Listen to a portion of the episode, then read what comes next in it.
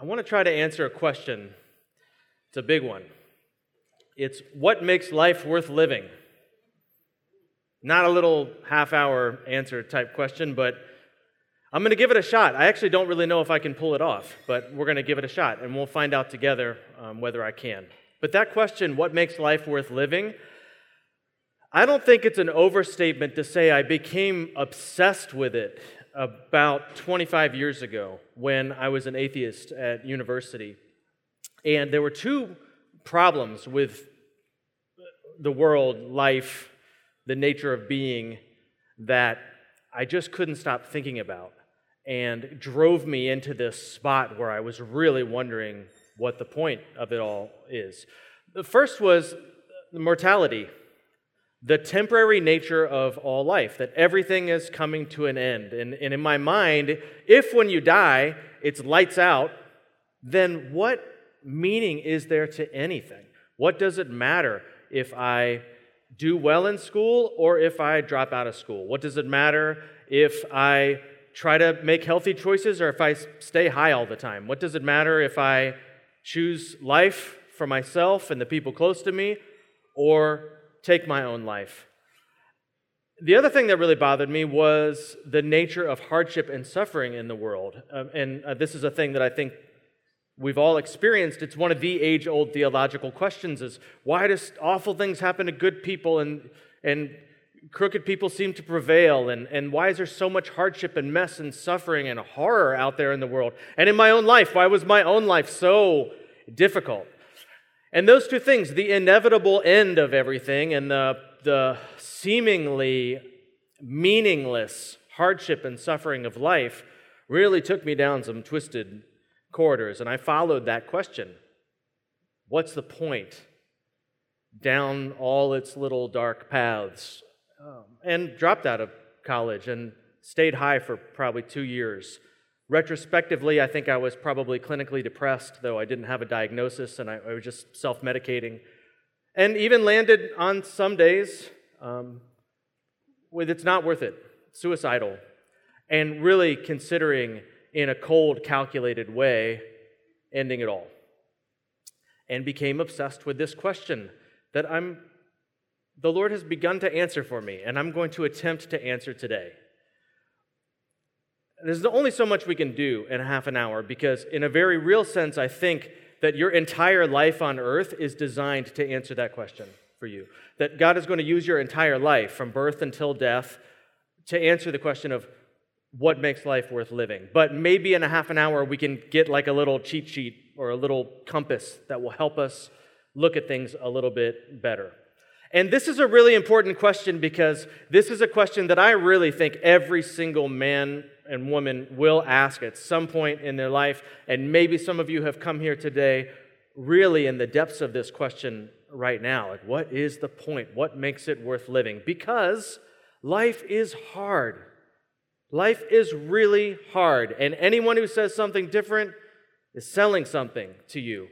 Um, I want to have an, an adult conversation about the realities of life. Not a naive answer to this question where you sort of push the negative things to the side and willfully blind yourself to the hardships and the suffering realities of existence, because that will only get you so far until suffering comes, until something hard comes, until life punches you in the gut, and it will lay you low if you don't have some kind of answer so, what's the point of all this that can hold water? And so, I want us to have a, a courageous, forthright conversation that takes into account the way the world actually is. And it turns out that there are answers to this question. And it's important because life is hard. Wherever you are, life is hard. I mean, if you're if you're single and you're cool with it, it's hard because other people try to convince you that you should be getting married. If you're single and you want to get married, it's hard because you're looking for someone to get married. If you're married, well, marriage is hard. If you're married and it's not going really well, it's really, really difficult. If your marriage falls apart, it's awful. If you don't have kids and you're cool with it, then you got to put up with people pressuring you about not having kids. If you do have kids and you're not cool with it, well, eh, sorry. And if you do have kids and you're trying to do the best you can, it's really hard. If you got your dream job, then you you got to really earn it. You got to really work for it. If you got a job that you hate, that you have a job that you hate. If you don't have a job at all, you would rather have the job that you hate. No matter what path your life takes, life is really hard. Even when things are at their best, there's always something. There's some little pain. There's something you don't have money for. There's some relationship that's sideways. And if you if you scratch into people's lives, you find out there's a lot. People that you would immediately write off as they got they have an easy life, you scratch under the surface a little bit, everybody is facing something. Everybody is fighting a terrible battle. And some of you may be in it right now. And if you're not in it right now, just wait a little while because it is coming. Because it is the, that is the nature of life. And I want, I want to really bury this point. In this world, in this life, all good things end in sadness. Every marriage ends in sadness whether death or divorce. Every one of us dies. Maybe prematurely, unexpectedly, tragically. It's terrible. Or maybe you live a long life to the end and gradually accumulate increasing hardships, weaknesses, illnesses, physical and mental, until your body eventually gives out. So there is this sort of inescapable reality that life is really hard, and it begs this question what what can get you up in the morning? What will get you to put one foot in front of the other when it feels like life is not worth living? And to make things even worse, the answer that our culture, because it's not bad enough yet, the answer that our culture has provided, I don't buy it. So I think the best our culture has been able to come up with to what makes life worth living is happiness. Happiness. It's very deeply woven into our moment in history, our psyche. It, it's written in the Declaration of Independence that, that we hold these truths to be self evident. A God given inalienable right is the pursuit of happiness. But I don't buy it. But it's in us. I mean, we think that. I just want you to be happy. I just want to be happy. I find myself thinking about my own children and sometimes almost saying out loud, whatever makes you happy it's so deeply woven into us, and the problem is it just doesn't work for at least two reasons. First off, the pursuit of happiness literally doesn't work, it backfires. if, you, if you think about the people that are the most obsessed with happiness, a lot of times they're the most miserable people you ever meet. Because coming at happiness directly is almost like chasing a mirage in the desert that keeps dissolving in front of you, or or gripping sand in your hand, and the tighter you grip it, the more it slips out of your hand. Because what if happiness is actually a byproduct of something different? What if the only people who are capable of sustained happiness are people who have been formed by experiences you would never choose to go through if you made happiness the goal for your life? So it, it, it doesn't work, and where does happiness leave you when the inevitable hardships of life come? If happiness is the whole point, well, when you're at the funeral of somebody that you love and will miss, where are you? When you get a bad diagnosis, where are you? When your children are sick, where are you? Happiness is great. I'm not, I don't, I'm not suggesting that we be jaded or cynical about happiness. When happiness comes, take it. I love being happy. It's just not good enough to justify the hardships of living.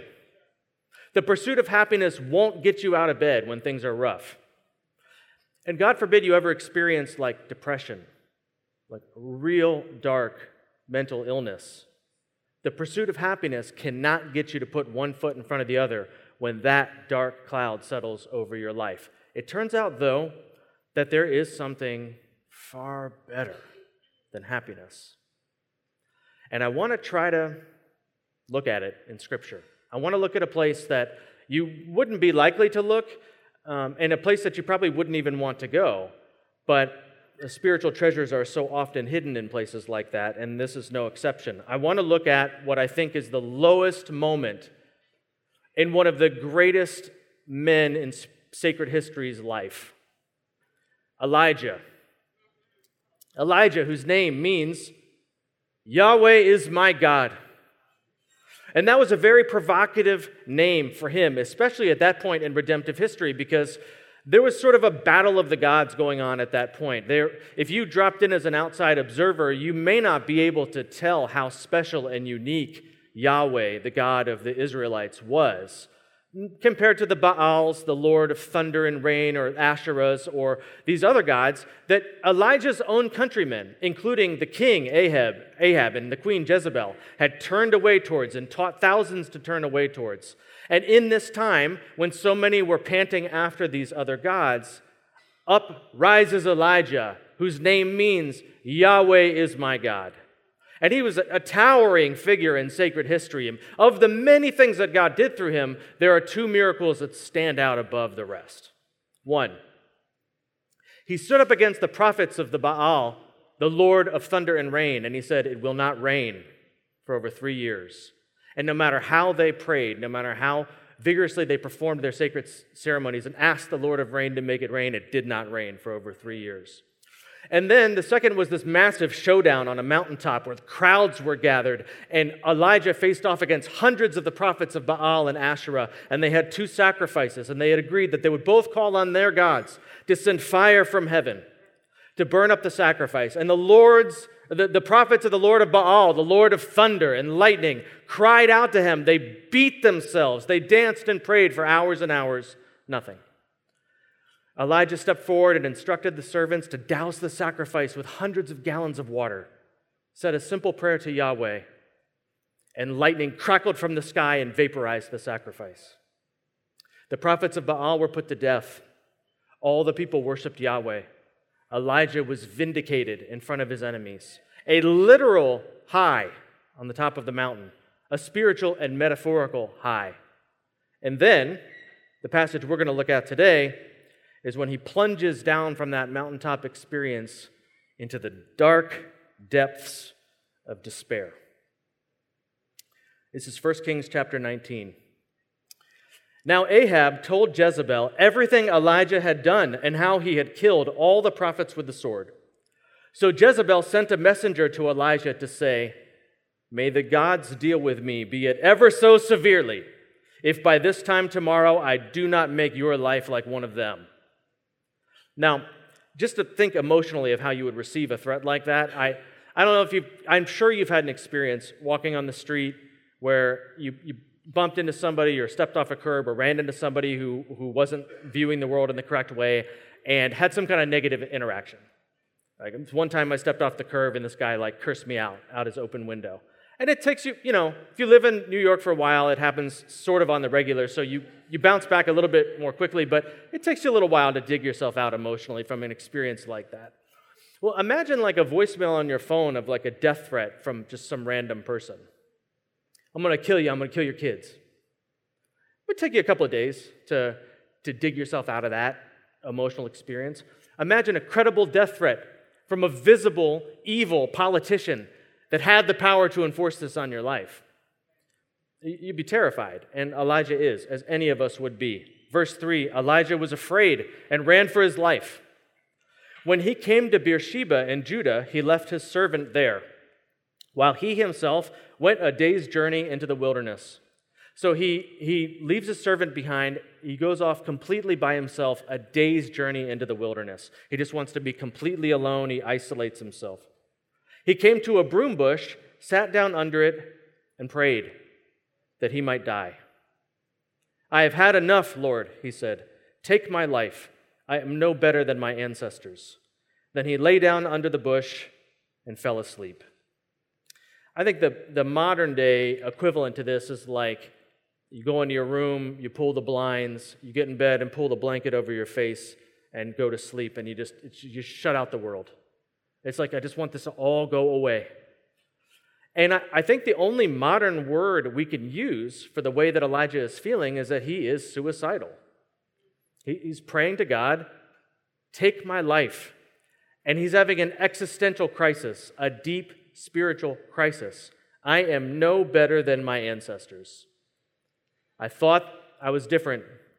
I thought I was on a different track. I thought this was going to make a difference and I was wrong. I'm no better. What's the point? I just want to die. And he goes to sleep. Now, first thing I want to point out here is that Elijah is in a bad place. But he is in a bad place because he's following the Lord. And I say that just because I think, and, and I have been in a bad place before. I have been in a dark, depressed place before. I think we have a tendency to be way harsher with ourselves than we would ever be with anybody else.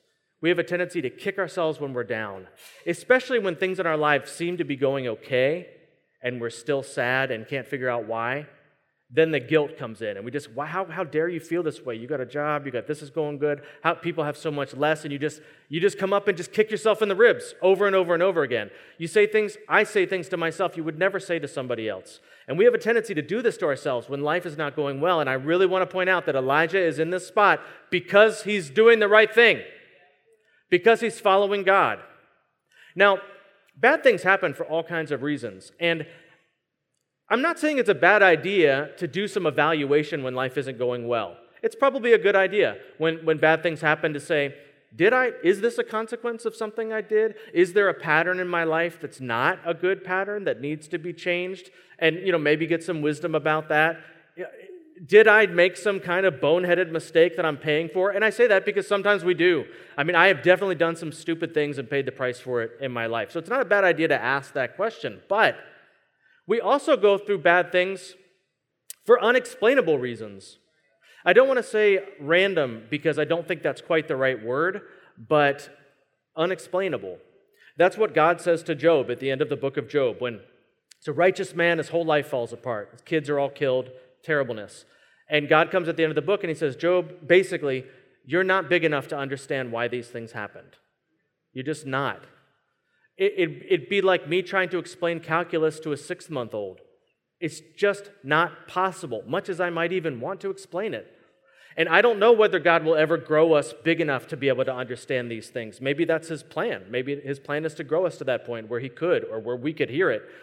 But we're not there now. And there are things that happen. Sometimes life just cuts you off at the knees. And sometimes you suffer because you did the right thing. Sometimes you, you serve somebody, love somebody, give, and it costs you. Sometimes you take a stand or speak up, and people turn against you. Sometimes people say untrue things about you because there's something about you that threatens them. Sometimes in life you suffer for doing the right thing. And I think that's really important uh, to sort of short circuit that tendency we have to kick ourselves when we're down. I don't have time to go into this whole story. I've talked about it before, but Lindsay and I went through a really, really tough period in our lives that I wouldn't wish on my worst enemy when we suffered through four miscarriages. And at one point, I was reading the scripture and I read about John the Baptist's parents. And it says in the New Testament that his parents were righteous, but they were childless. And that verse came to me like a life preserver in a stormy ocean. I clung to it. They were righteous, but they were childless.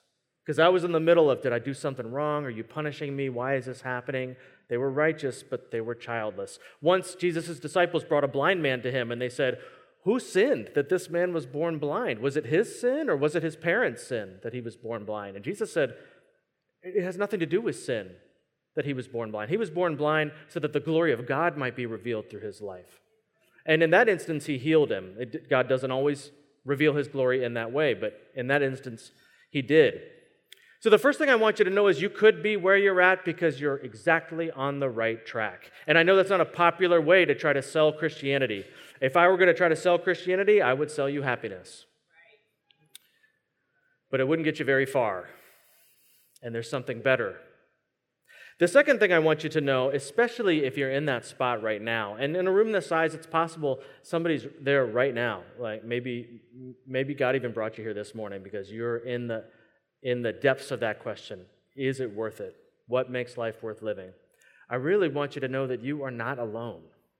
No matter how alone you feel, you're not alone. There are other people that feel the way you feel. And if you had the courage to speak up, Oh my gosh, the purpose your life could have. The way that you would free other people to feel the things that they're feeling. And if you would have the, and I, I don't, I don't know what it would take for you to do this. Uh, this might be very difficult to do.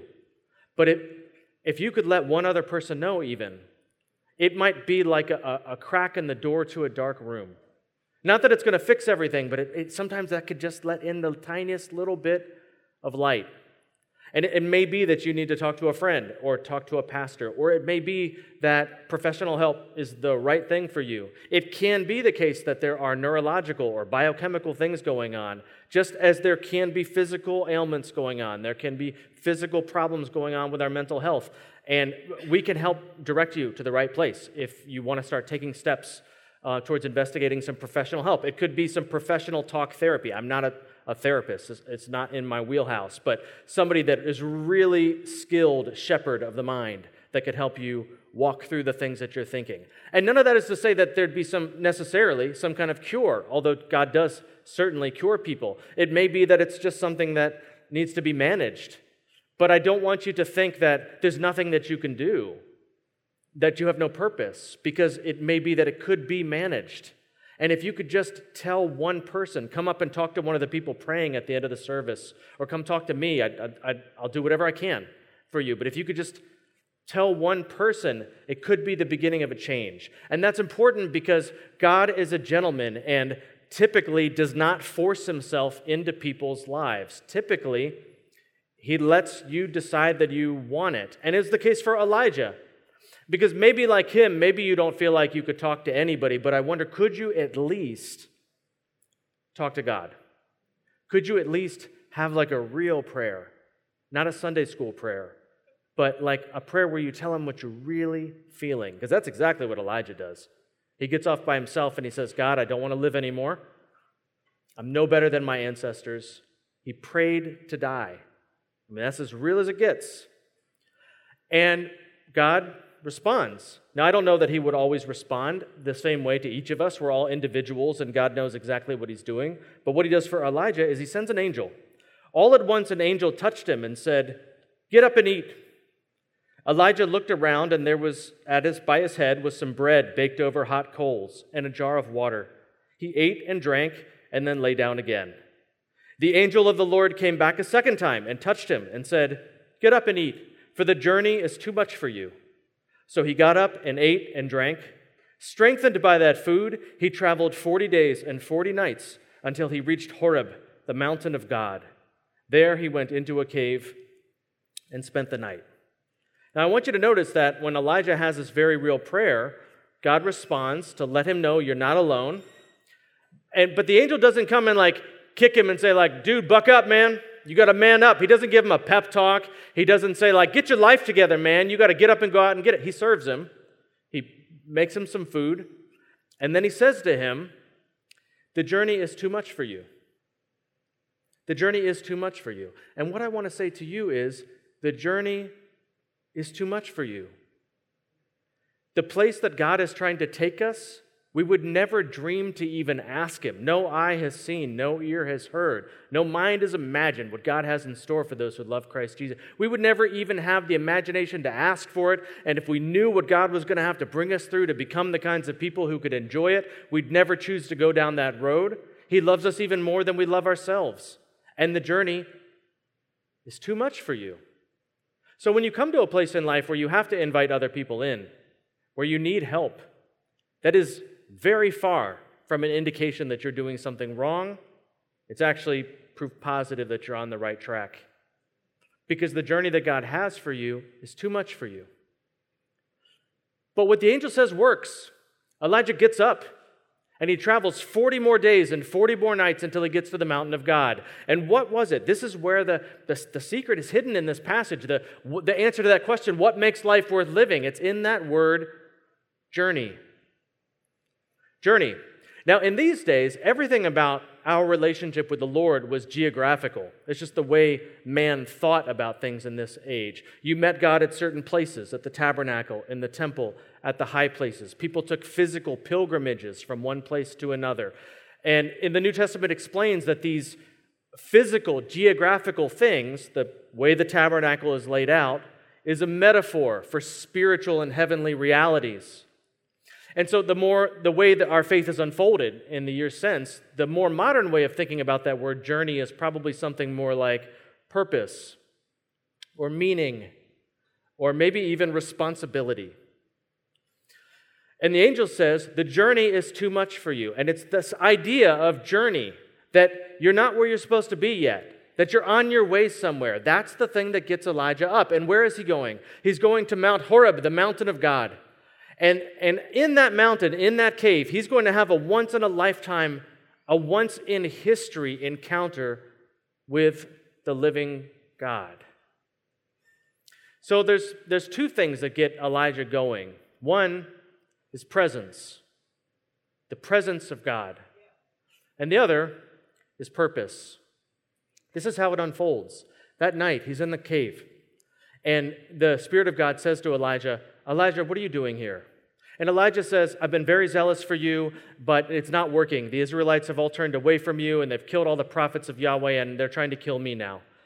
And God says to him, Go back into the cave because I'm going to pass by. I'm going to reveal my presence to you.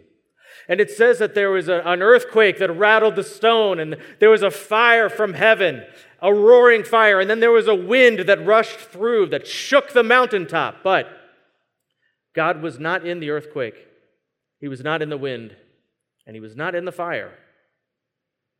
And then there was a gentle whisper Elijah. And then God's presence gives him some instructions.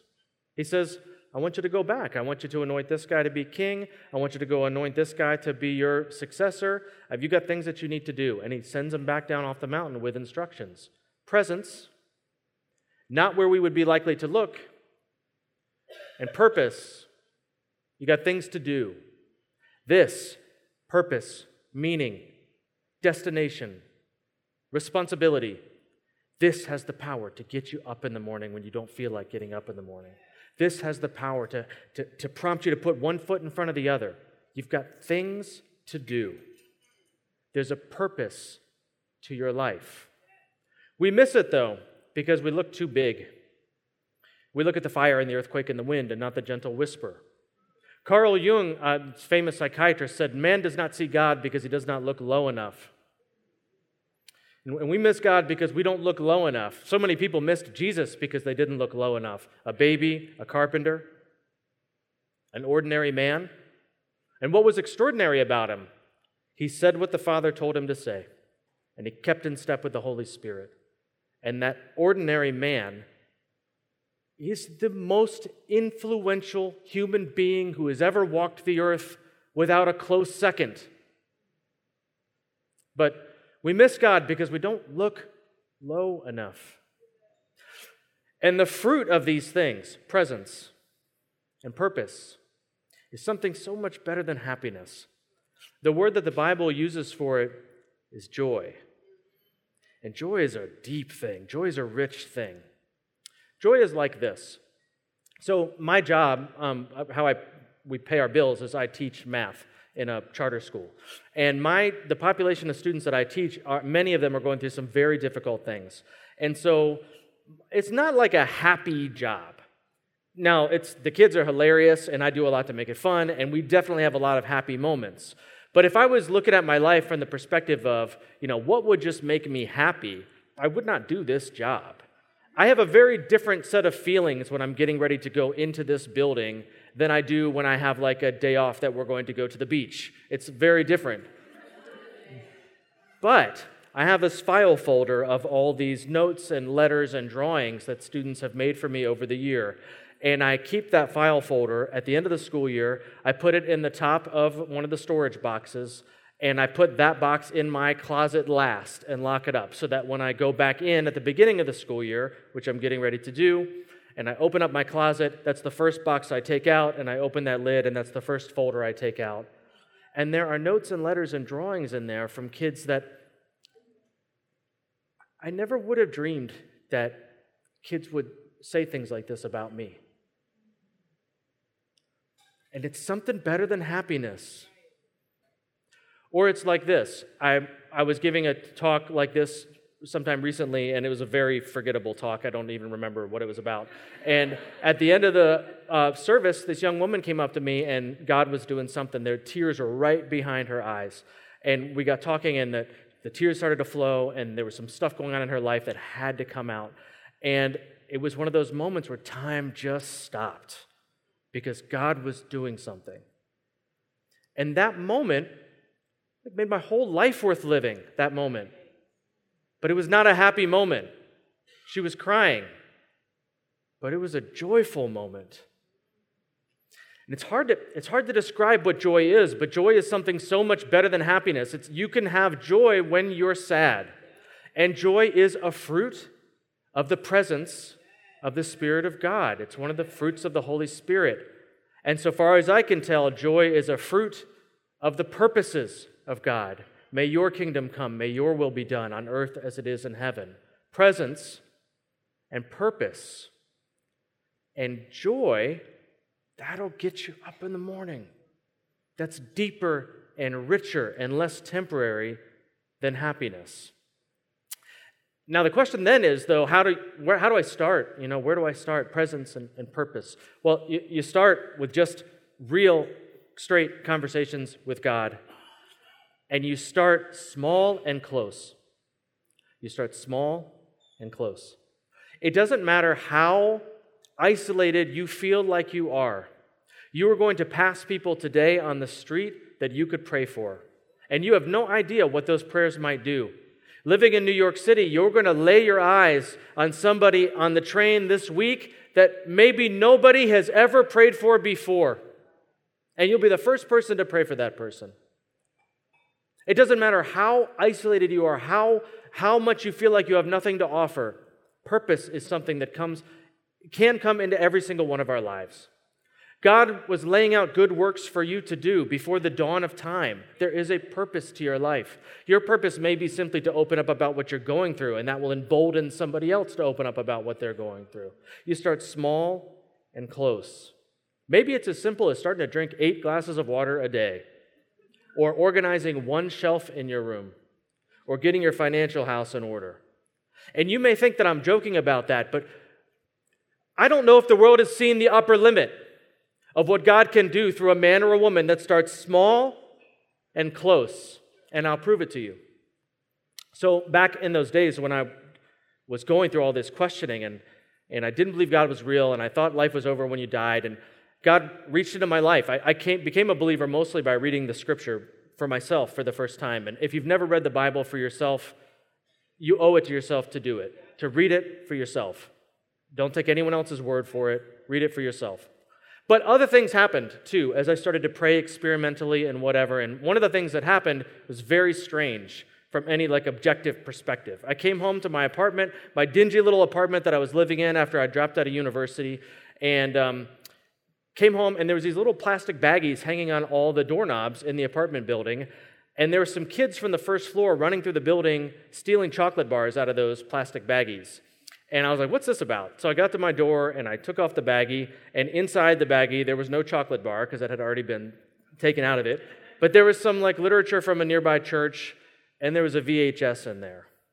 Do you guys know what VHS are? Is that, is it, know? Okay, all right. So this VHS was it's a really weird film. It's called the Jesus Video, which is the only way I can describe it is it's the, the most low budget bathrobe costume, you know, depiction of one of the gospels that you could imagine. And they, they shot it. The guy who plays Jesus is really weird. He's got these really intense eyes and this kind of broad forehead, and he's kind of off putting. Um, and the way that they shot it was usually you don't see the mouth of the speaker. So they would like show the back of Jesus' head teaching a crowd so that they could dub it in every language in the world without having the sync problems and they would subtitle it in different languages and whatever. And missionaries have used this in the middle of nowhere. Like they have crept out into the bush in Afghanistan and set up inflatable um, screen, movie screens and played this video. And Rick Warren, the, the pastor of Saddleback Church, said that no, no tool invented in modern day has led more people to Christ than the Jesus video. Um, it's probably on YouTube now. I've never checked it out. But anyway, it's a really weird thing for God to use. And this particular copy of the Jesus video that I got was in Mandarin. I don't speak Mandarin, um, but there's a lot of Chinese people in my building, and this was from a Chinese church nearby, so that that's how they reached out. It was subtitled in English, though, so fortunately I was able to follow along what was being said. But I watched this depiction, it's basically a frame by frame depiction of the gospel in Mandarin, and read the subtitles in English, and was just blown away once again by the power of this man, this otherworldly, countercultural man, and, and this, this one of a kind story that the innocent man willingly gave his life for the guilty, for me. And at the end of this video, there was this suggested prayer if you felt like Jesus was who he claimed to be and wanted to surrender your life to him, pray words like these. And I got on my knees in my little apartment, and while they prayed in Mandarin, I prayed out loud in English, and I surrendered my life to Jesus Christ. Now, I sent an email to the minister of that church and I thanked her for this, and she was super gracious and, oh, thank you so much for telling me about this. But nowadays, I don't find myself thinking about her as much. I find myself thinking about the person that put that video and the chocolate bars and the literature in those bags, because someone did that. And the person that hung that bag on my doorknob, because someone did that. Someone hung that bag there. Or the guy with like a grease under his nails because Fast Orange couldn't get the oil off from the tire change place that he works at, or the old lady in the hat who pulled out a $5 bill and put it in the offering plate that purchased that video from me. And I doubt very seriously that any of those people had any idea that a few hours later I was going to be on my knees in my apartment praying a prayer at the end of that video, giving my life to Christ. And that's why I say Maybe you get your financial house in order, and maybe that enables you to put $5 in the offering plate at some church somewhere a few months later. And we have not discovered the upper limit of what God might do through us if you would start small and close. Presence and purpose, the fruit of it is joy. It was for the joy set before him that Jesus endured the cross. So I want you to imagine time immemorial, before time and space even existed, and the persons of the Godhead were in eternal, loving communion with one another. And the Father said to the Son, If we do this, if we make them, with their incredible, unthinkable capacity for beauty and goodness, and horrific, horrible, hell on earth it's going to go sideways. And I'm going to want you to go down there. And it's going to be rough. You will skin your knees as a little boy, and you will hit your thumb with a hammer when you're working for your father's handyman business. And you're going to be a weird kid who's kind of into his Bible, and everyone's going to misunderstand you. And you're going to make a lot of people feel threatened, and they're going to misquote you, and they're going to talk on you, and they're going to say things about you that are not true. And in the end, a crowd of people are going to cheer for a murderer to be released from prison instead of you, so that you will have to take that cross and walk up the hill and have your hands nailed into it and bleed to death on display for the world in excruciating, torturous pain. And then you can imagine Jesus looking down while the eons flicker by and meeting his father's eyes and saying, to what end would we do this? And the father gets a big smile on his face and says, Oh, that's, that's the best part. You'll get a whole bunch of brothers and sisters for joy. And Jesus says, Sign me up for you. I don't know how much happiness will come into your life if you follow the Lord, and I don't know what gifts await you on the mountain of God when you get to your journey to be conformed to the image of Jesus, which is your destiny if you set your hand to this path. In my experience, personally, I've gotten a whole lot more happiness than I deserve, and I think that's the normal experience. But I do know this regardless of how happiness comes and goes, at the end, you will look back and you will say, It was worth it.